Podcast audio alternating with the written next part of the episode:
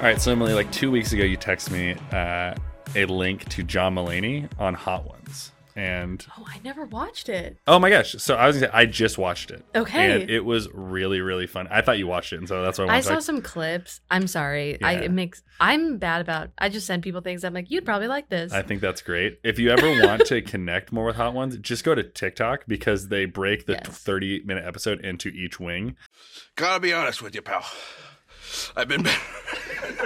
And I think that's really interesting. I love that. Um, but it was really, really good. It was kind of like the whole special of Baby J put into Aww. a conversation around hot wings. Okay. And I just like I'm really appreciating his like how he's leaning into this season of vulnerability and still finding it really funny. Um, For real. And finding the comedy. So I, there's nothing like super profound about it, but I was just telling you that I watched it and now you haven't watched it. I will watch it. I've been meaning to. It's like saved on my yeah. YouTube, but I just haven't gotten around yeah. to it. But um, I, is this our like cultural commentary moment? Sure. Sure. No, but I was going to say I'm totally with you on the vulnerability thing because re- I had a show this past Saturday and honestly, I didn't really expect it, but the crowd was like not great. And I was like, this is the time to just like try new stuff. Okay. Is was that, that what the... you do when a crowd isn't great? a lot. Of, so a lot of and times. When you say not great, do you mean like they were heckling? They were just not, they were kind of aloof. Like what is not just great? Just kind of aloof, not laughing. Okay. A small. And if it's small and spread out, that is like a recipe for disaster. Yeah. Because you want like compact. Um, you want critical mass, right? Noises. For sure. Like, coming from the same area. Um, I don't remember who said it, but someone said the worst places for a fire are the best places for comedy. Mm. So like there's one exit, low ceilings, everyone's really close together. Kind of interesting. Um, interesting. But I, yeah, I did. I had a show the other day that was like six people in the audience, and the headliner was like, honestly, guys, just try new stuff. Like, this is just, which is kind of sad for those six people who like bought a ticket, but it's still, we're still kind of funny. Yeah. But anyway, I was trying new stuff, and I felt like I had a friend who kind of encouraged me of like, I think you could lean into more vulnerability in your comedy. Yeah. And I kind of tried that, and it like, went decently well, and I got like decent laughs for a first try. Like definitely it could be, and for a bad crowd, right? But like definitely it could be polished. But it was just kind of, it was cool to like try something vulnerable, and it's it's very powerful when you take something really personal and it gets laughs. So like I love that he's being successful with that, and honestly he's like I think modeling that for a lot of people. Yeah. So you're like what you're. Four years, three years into comedy? Two years into Two comedy. Years, do you think, because I think there's an interesting like shift maybe for you. Like, have, mm-hmm. do you feel like you've hit it? Like, this is my wheelhouse, where I am, what I'm good at, but also like now exploring this vulnerability side. You're like, maybe that could become more of your set, or like, is it just like this was a one-off thing? No, I want, I would love to like begin to incorporate more of that into my set, because basically what it was is I took. It's hard to, like, explain any of the stories on the pod real quick, so I'm just going to talk in generalities. But, like, I took some stories that I'll, like, tell friends anyway, and that'll get laughs. And I was like, that's what, like, just try it on stage, right? Yeah. And it's just funny. Like, sometimes I feel like, especially when you get stories from your life, you sometimes don't realize how crazy they are until someone else hears it. And so this one lady just, like, had her, like, jaw mouth, mouth open, jaw dropped, and was like, Emily, what the hell? Yeah. Like, she wasn't even laughing. She just kept saying that. Right. It's interesting. Well, that the idea of, like, what people will or not think is funny or, like, that like that right. was actually one of the things from the John Mulaney Hot Ones thing. He was talking about mm-hmm. his grandma, how she got a boyfriend, which I think is from his, like, lunch pail. Like that's some bit. Sack lunch punch? Yeah, there's like some bit about that okay. in that thing. But he was like, I instantly knew how funny it was to tell someone my mm. grandma had a boyfriend. And he's like, I just built humor around that. And like, I think that's an interesting thing to like pull back and be like, these things in life are actually funny. Yeah. But how do you turn them into jokes that like more people will like find relatability to and also just laugh at? Because sometimes you get up on stage and you're like, this is going to just kill. Yeah, and then right. you realize you don't have a punchline and there's no like rhythm to it. Sure. And so, and then it, it'll land flat. Like it's is really interesting. Like you can say a really funny story, but if you're not like in the rhythm of the crowd, you're going to lose them. Mm. There's a sermon in there somewhere. Is um, there? I think that's really interesting. I had a really bad, did I tell you about my really bad comedy crowd experience at the Funny Bone when Meredith was, did we talk about that on the pod when she was performing, but the crowd was just so bad to her and like, the, not to her specifically, but like it was just a really drunk, bad crowd. At Saint Charles. Yeah. No, you didn't. We didn't talk about this on the pod. Yeah. They were just all hammered drunk, and it was the headliner was this pickleball local teacher guy, and I right. think it was a lot of his people that came out, and I think he was kind of surprised, like, oh, I'm getting like drunk heckled by my own people. Like there was a point where I watched him. He's like, I'm gonna call this guy out, and he does like the this, and he's like, oh shit, that's my guy. Like that's gotta suck. I love that. Um, I mean, that kind of sucks. Yeah, hecklers are weird. I like it's one of the things I preach about church. Pretty anti-heckling crap. I gotta say, just like a little comment, I feel like you've been getting really good laughs at church lately. I appreciate that. I just, I mean that. And I'm always like, go Danny. I think it's the room. We talked about this with your yes. Zell at the well finally landing. Yeah. I think I think part of it's just the room is better for, for laughs. I think um, and your timing can be better when you're facing one direction. When you're in a round, it's harder to have good timiming, I feel like. one hundred percent. Yeah. Um, so that so. was um, Comedy Corner on the Deconstruction Zone. So what's so yeah, that's a great transition into you have a legit topic for us I today. I do have a legit topic. And so what uh, what's on our mind? What are we talking so, about? So I'm gonna be super honest. I didn't think we would get to this topic this soon, slash who knows, but where I'm honestly at, isn't this about embracing the journey? Mm. Um, isn't that what this is all really about? But uh, but I kind of want to talk about the awkwardness that comes when you like low-key reconstruct. You've got an interesting interpretation there of low-key. Yeah. What I mean by that is I feel like I found a lot of acceptance with like the hardcore atheist crowd mm-hmm. when I was like, you know what, F the church, like whatever. Not that I was ever like fully like that, but for a while I was like, I don't want anything to do with this, probably. Yeah. And they were like, finally, Emily figured it out. Like you kind of feel intellectually like an equal, like, and I'm like, yeah, that was crazy that I ever thought that, right? Like sure. You kind of just enter into that and own that. And there are a lot of people who find you, who when you kind of leave the church space or maybe like, go away from the label Christian who like find you safe and find you more like palatable. Sure. And so like, for example, someone that came to my sermon on Sunday um, is someone I know who like we had bonded over being like, this is like not cool, right? Like we're not. Uh-huh. And so it was super awkward. Like you're like the faith, what you're deconstructing. I'm sorry. Yeah. Cool, yeah. Like we bonded over deconstruction and being like church is dumb, like blah, blah, blah. Uh-huh. And so then for like him to be there and see me preach, I was like, this is a little bit awkward uh-huh. because I'm kind of going back on what I said. You feel like you weren't true to your word. Yeah. That's it's, interesting. It's just a, it's a weird vibe that I'm finding.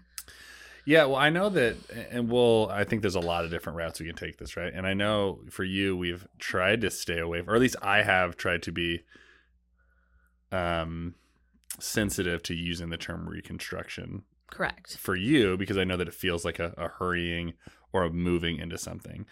But what I think is interesting is like as you're in that process, because in whether you like the term or not, it's what you're doing. Like you're you've kind of pulled things apart and you're deciding what you want to build back up in that tower of yeah. faith, right? Um, beliefs and practices and all that. But as you build that up, like it ha- is interesting because I think the people that are not a part of the church that you bonded with are going to feel like you're stepping back into the, the bigoted, broken, hateful yeah. system that was over here. But I also wonder, like, do you get pushback from people in the church are like, well, now you're finally coming back? Like this kind of like you finally came around type thing. Because I imagine you could get some level of awkwardness from both sides. And have you, or has it just been from the not church community as you kind of step back into it? That's a really good question. I think... I don't feel like I've gotten that explicitly from maybe the more Christian churchy side. I've been like, finally. But I think I, okay. I do start to feel, I think I read into it of like, this is what people are probably thinking when probably no one's thinking it.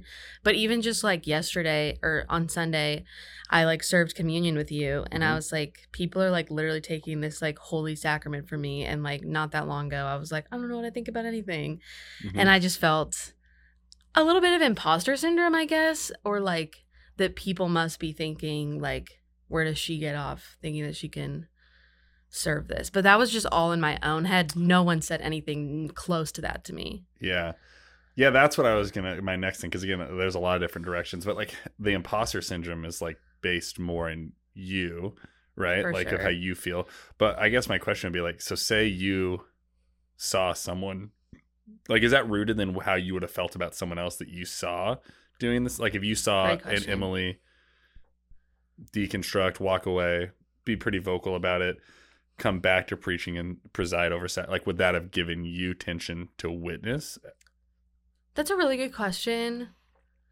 I think, I think it wouldn't have given me trouble if I felt like that person was back to being one hundred percent certain.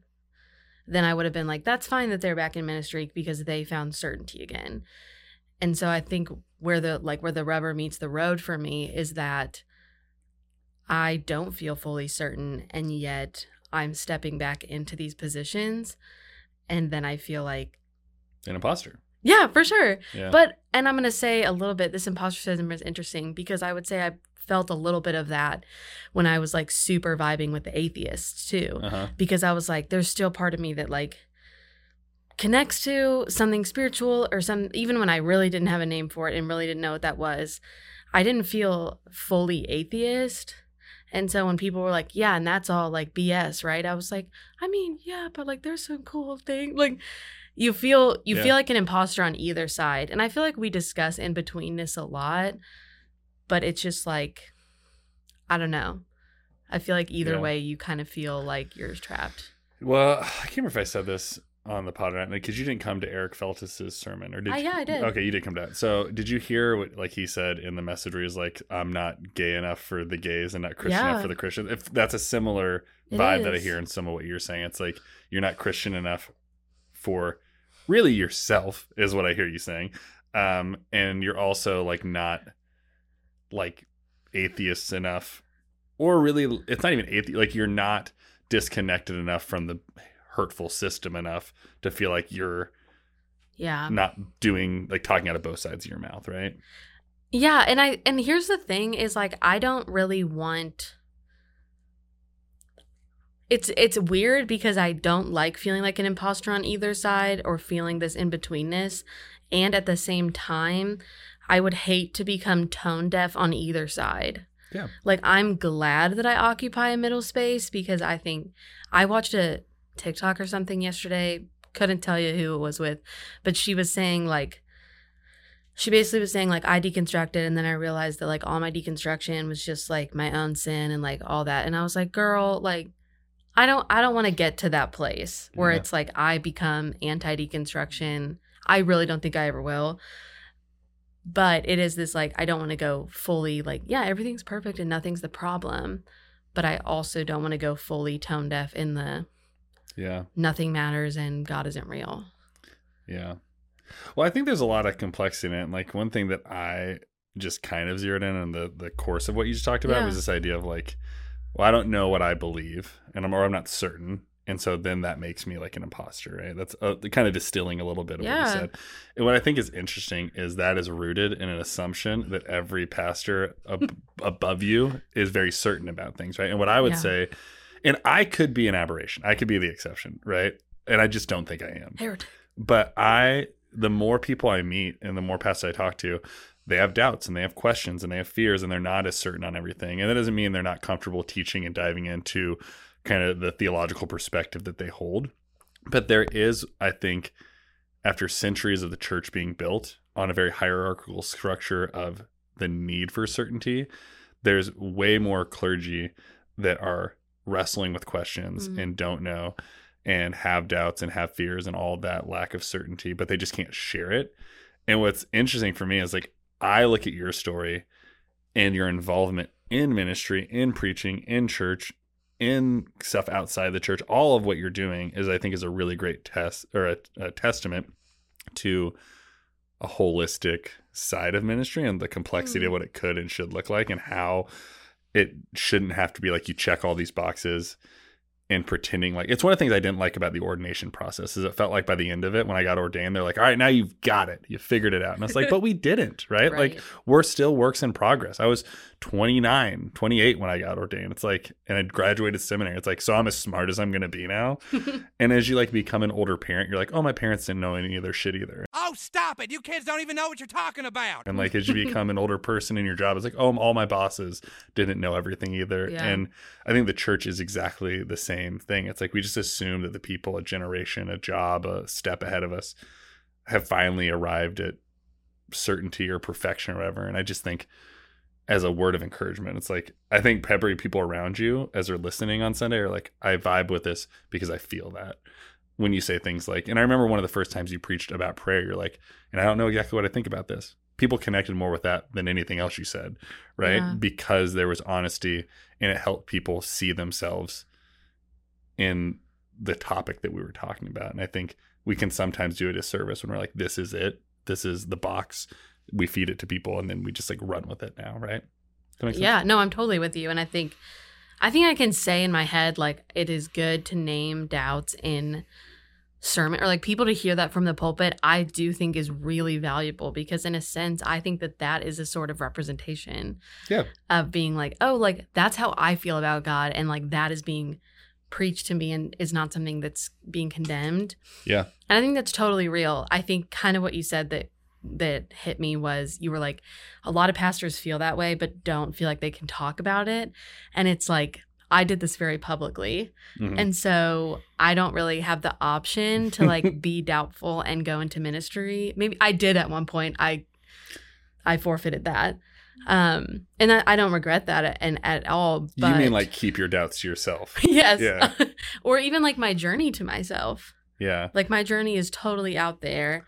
But I don't think that would have been helpful. I actually think like, and we've talked about the benefits and the scope of all of this podcast. And like a lot of it's not based in like pastors necessarily, but like, I think that should be a word of encouragement. It's like, like that shouldn't be a disqualifier. It's like, what would happen if we had a generation of like pastors that were way more open about the things they weren't certain mm-hmm. about, like how that would change the trajectory of the church? Like, would it be terrible or would it be really good and fruitful? That gets me pumped for the church to think about that. I, for one, am excited.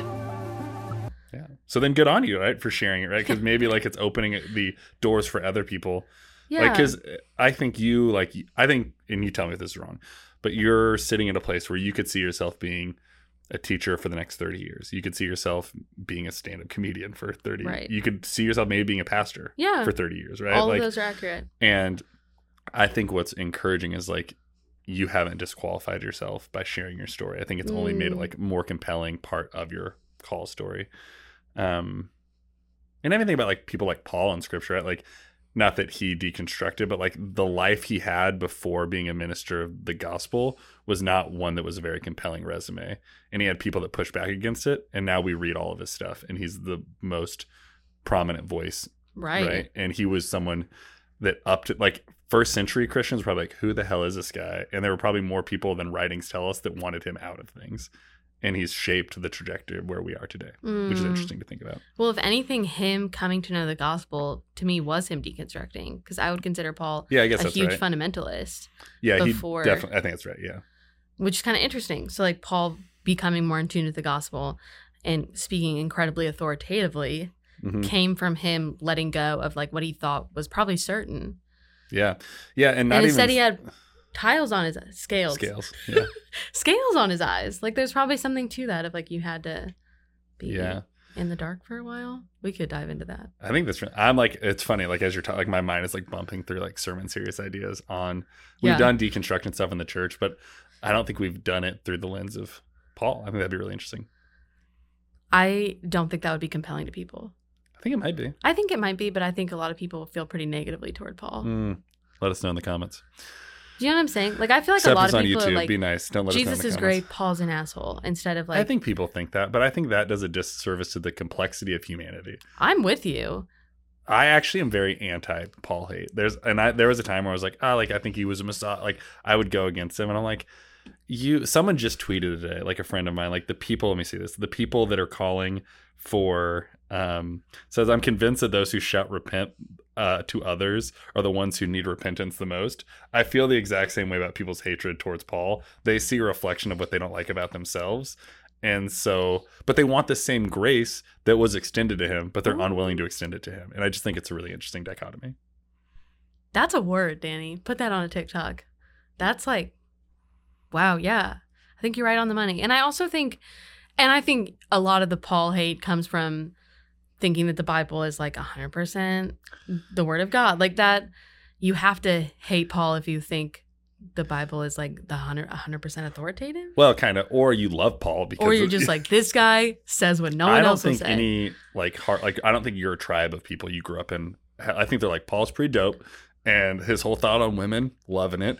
I think his thoughts on gay people, killing it, right? Like, I don't think anyone's in the in the Presbyterian circle that you grew up in is too worried about Paul. I think it's the progressives that are worried about Paul. I agree. I'm actually, this is like kind of off topic, but it's interesting. I would say that they're not like, yeah, killing it. Maybe inside, this is what Presbyterians would actually go, is they would be like, well, damn, like, we don't want to not include you. We hate that, but Paul like said Paul so. said it, and so we have to do it. Like, yeah. Sucks for you that you can't be in ministry yeah. or get married. Yeah, I think it's like the parents, right? When it's like, oh man, I really want to let you go play with your friends, but mom said no. Paul's the bad cop. Yeah, right. Paul's bad. Paul cop. is the bad cop. Okay, we're gonna go with the classic. You be bad cop, I'll be good cop. Okay, but all cops are bad. That's true. Follow my lead. All right. That's really the O G bad cop. The Paul, O G the apostle. Bad cop shirt. Kind of, I kind of like that, actually. Me too. I it's probably pretty wear nerdy, it. But Tyler, would you wear that shirt? No. No. That's fair. um, yeah, my boyfriend Tyler is in the studio today. Behind the zone, some might say. He is, in a sense, behind the zone. Um, um But then we're not behind the zone. We can't get into this. Yeah, right this now. is too much. Too much talking behind. Yeah, there's a new ukulele. I noticed that mid you talking and started to smile. So if you notice me smile at nothing, I was like, oh, there's a new ukulele back here. um, all I right, thought you well, just liked what I was saying. So I generally did. I thought it was pretty good. Um, where do you want to keep diving into this? Like any other kind of directions on this kind of topic of the Reconstruction shame? Honestly, I kind of do. Okay.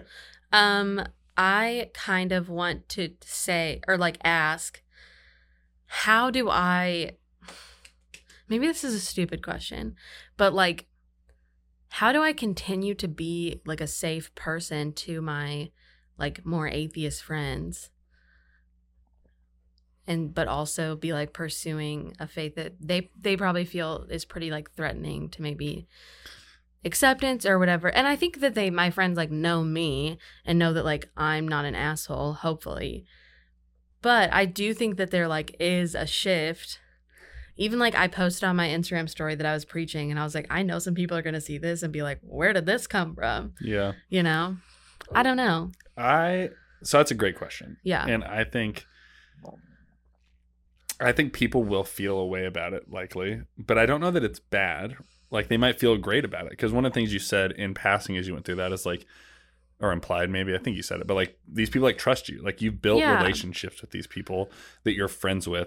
And I think again, like about in my life, like I always toe that line of when am I going to share that I'm a pastor with mm-hmm. people, or when am I going to uh, like, I've, and I've said this before, almost certainly on the podcast before, like my biggest fear is conversations where it's like, hey, what do you do? What do you do? I was like, ah, shit. Now I'm going to eventually have to say I'm a pastor. Yeah. And I'm going to watch everyone be like, make a decision. Do I want to talk to this person or not? And it's probably close to, if not the exact same level with you, when like people are like, hey, you're talking to people and your faith might come up, or they see it on social media. It's like, oh, this person might not be who I thought they were. Or you just have that fear inside you of like, that's how they'll respond. Well, sorry to interrupt you. I'll be honest. The main time it comes up is like in the comedy circles, and people will be like, oh, Emily, you have a podcast. And I'm like, it's not a comedy podcast. And they're like, oh, what's it about? I'm like, it's me and my pastor. And we talk about, you know, like, undoing faith and things like that, and they're just like, oh my god, like yeah it kind of shuts down the room. I believe it, and I because I've experienced yeah. that, right? And I but I wonder, it's like, so I think of it, and you're gonna hate me what about I'm about to say, and so you're not gonna like this, but hear me out and trust that I don't mean what you think I'm implying. You have Are to play the long game of relationships here. Like, you have to trust that you as a person are being safe and compelling and truthful and honest, and that you as a friend will ultimately win out over all of the stereotypes of what they imagine faith to be. And like, you just simply existing and holding that tension is the greatest testimony to mm. what those that are a part of our tradition could and should be. And I think by holding that tension, you're blazing a trail for other mm. people, and maybe for them, maybe they never engage faith in a meaningful way or at all, but maybe they do because they're like, oh, this Emily person was not a jerk or a bigoted person, right, or closed-minded or whatever, and like their faith mattered to them, but they still like hung out with us and did normal. Like, I think all of that is a testament to you. And so that's a long way to answer your question. I think like building trust with people, mm-hmm, is hard, and but you're doing that. And I think you always will have to toe the line of figuring out like where is it appropriate to introduce your faith, and like are you willing to risk alienating people by having that be a prominent part of your life, mm, and like what is the most important thing? Like, are you interested in your friendship maybe taking space away from what your faith is doing, or your faith to maybe potentially lose space that you're holding with your friends? Or do you believe that they can like feed into each other and actually make them both more robust by the end? I think the hope is like, if people, one, I'm fine with the idea of long game when it's like gaining trust, yeah, with someone and not like making, yeah, them a Christian. Yeah. Yeah. Yeah. Um, I got there. It took, I had to find my inner peace. Yeah. You just had to let me finish what I was saying. Yeah. um, but I think the hope, uh, my hope for sure is when people say like, oh, you like go to church? And I'm like, yeah, but like I find this helpful, or I find this like that my ta- my rich tapestry of who God is is so much bigger than probably what you think when you hear like a Christian church, right, that I go to. And so that's, of course, my hope is that people are like, Emily's actually cool because I'm super cool. Um, but also that Emily is connected to her faith, and that isn't a bad thing, and that doesn't make her less cool or less accepting. Not that it's all about being cool. Yeah. So I don't know if this is, I'm working this out in my head. So okay, this might not work out as it is verbally processed. But in the political world, I often hear people being like, mm, I need to move to the West, like progressives. Like, I'm going to move to California so I can be around more progressives, or I'm moving, mm, to Portland or Austin or whatever. You know, like, I want to move to a more progressive mecca so I'm around like-minded people. And that'll be what makes the country better, right? Oh, yeah, that makes sense. No, it doesn't. Not cool at all. And what I think is interesting is, like, if you were thinking of it in terms of, like, fighting the good fight of the cause you believe in, like staying and holding tension in those spaces where you are the outsider, but you're hoping to fight for like more holistic and systemic change, mm-hmm, which I think is what progressive inclusive inclusive Christianity is trying to do. I think trying to fight for those relationships and trying to help them understand the complexity of them without proselytizing, but also still like helping them understand like, I'm still a normal person and, right, I care about this, but I also care about our friendship, is better than being like wholesale, all right, I'm only with Christian friends now, or, right, like I'm only with non-Christian friends now. Like, I think holding that tension, and like I was just at like a party for my youngest daughter's daycare and like going through the whole conversation of talking to people and what do you do, and I just try, and I'm like telling you this, but like I avoid talking about myself at all costs because, mm-hmm, I don't want like I'm like I don't want to make this any more awkward. I didn't want to be at this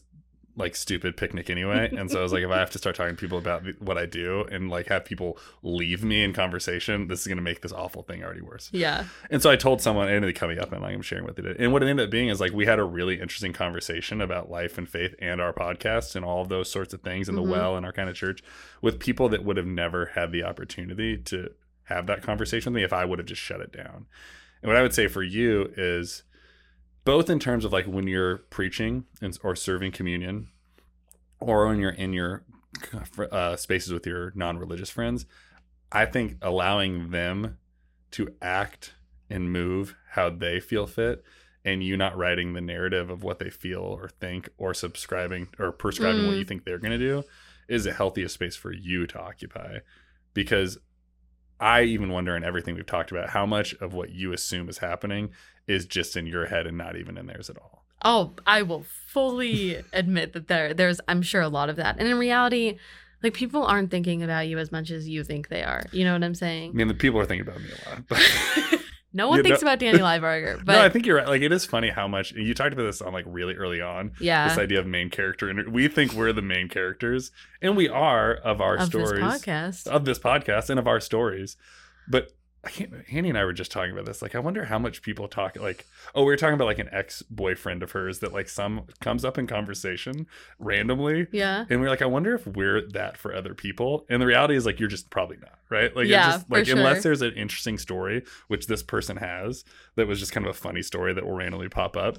Like, unless there's that, the idea that you're like populating other people's stories as much as we think is probably not true. one hundred percent. I want to quickly pop back over to the, your political analogy because mm-hmm. um, I really dug it. And I think it made me think of how um, often throughout this podcast we have talked about like not surrounding yourself with an echo chamber. Mm-hmm.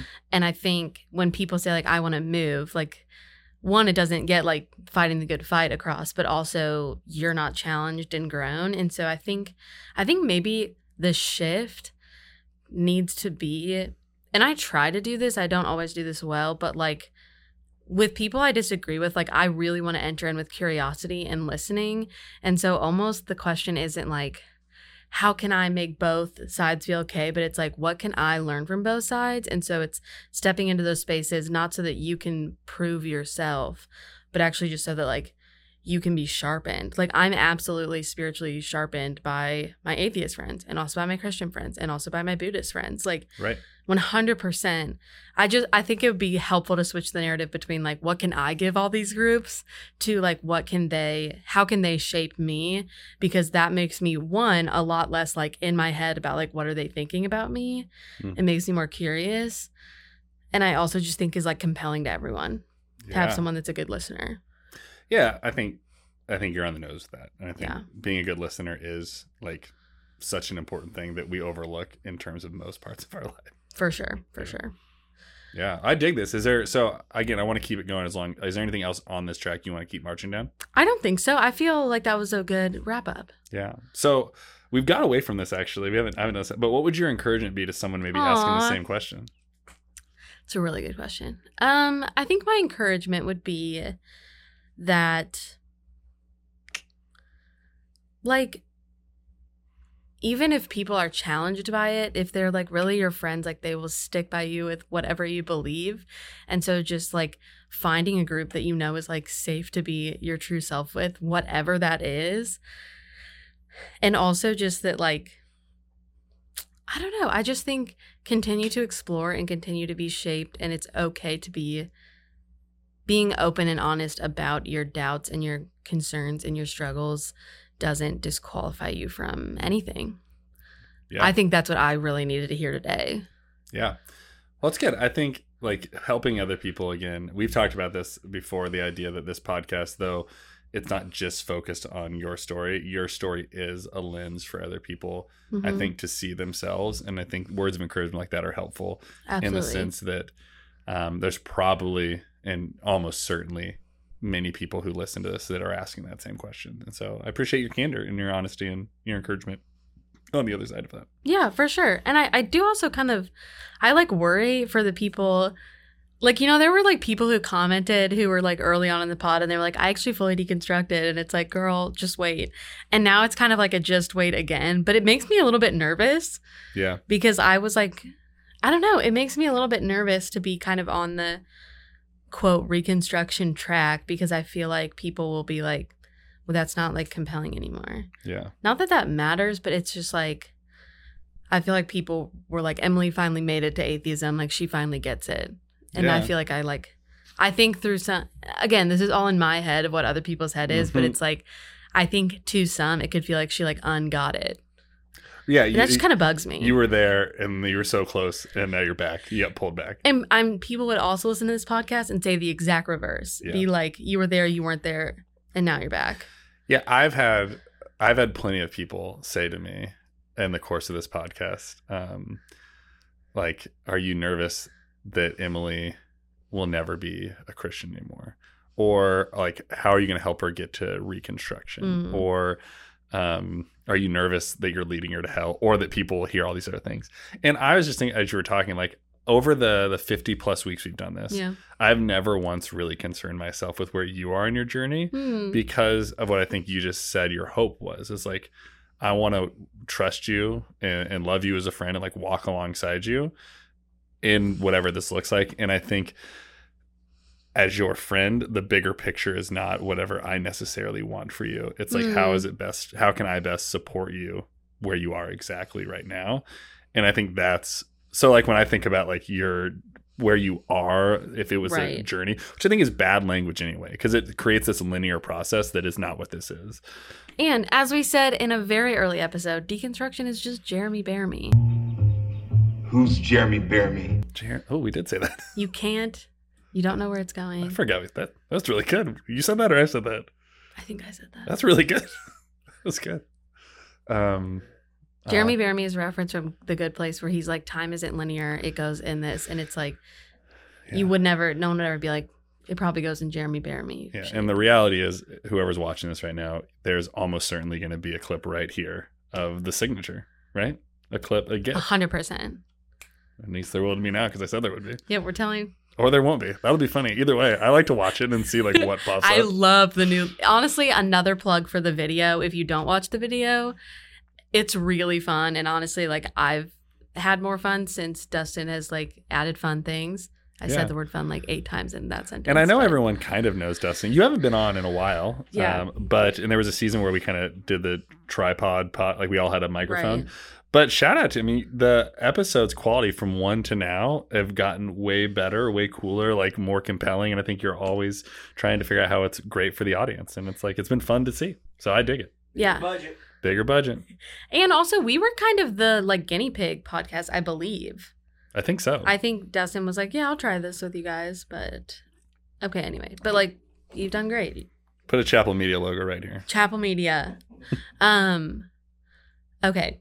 I don't really think we need to hit our other sections. I think this was kind of a long, broad. I, I think so. Yeah, I was going to say we'll save email corner. Maybe we'll open our next one with the email I had for today. And, yeah. um, but maybe jump to if you have any recommendations.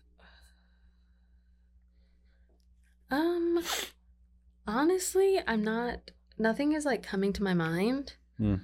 Um, so I have Movie Mondays at my house. We This theme, the theme is eighties movies this month. Sure. We watched The NeverEnding Story. Actually, mm. this is absolutely my recommendation.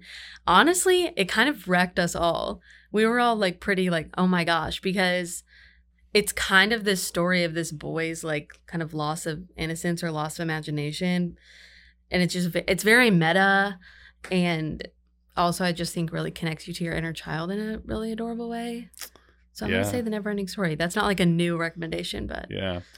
That movie, I'll have to rewatch it because I have like some traumatic childhood thoughts of that giant doggy flying. Isn't that the one? Like, the, I thought it's so cute. Yeah, I have nightmare recollections of that movie, but I'll think about it. Maybe don't rewatch it. Um, I'll give a recommendation of what not to do as a parent. If you have a nine and a seven year old, don't watch Percy Jackson with them. Uh, it's way more scary than I thought. It's pretty scary. Um, I had to sit next to my daughter until she fell asleep. Aww. It was, and we only watched like a third of the movie. Uh, it and they were like so interested in it, but it was because we watched. Uh, we haven't gotten all the Harry Potters. We've watched most of the Hunger Games. Like they kind of like cool. those things. Yeah. But this one was just real, like paranormal. Yeah. And like kind of monstery. Early and pretty graphic, and not in like blood, but just in like I feel like the monsters look really real. It are really scary. They look really real. Yeah. There, yeah. there was no blood or anything in it, but it was like uh, there was like some monster, and I was like, oh well, this is not going to be great. I mean, the snake hair, like Medusa. We haven't got that far yet. Oh, we I, you haven't even gotten that far. No. Wow, like, y'all really didn't make it very far. He just found out he was a demigod. Spoiler alert. Percy Jackson's demigod. Yeah.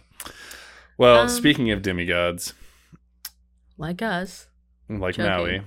Maui. Um, um, well, send us out. Yeah. Everyone, as always, thanks for listening and embrace the journey.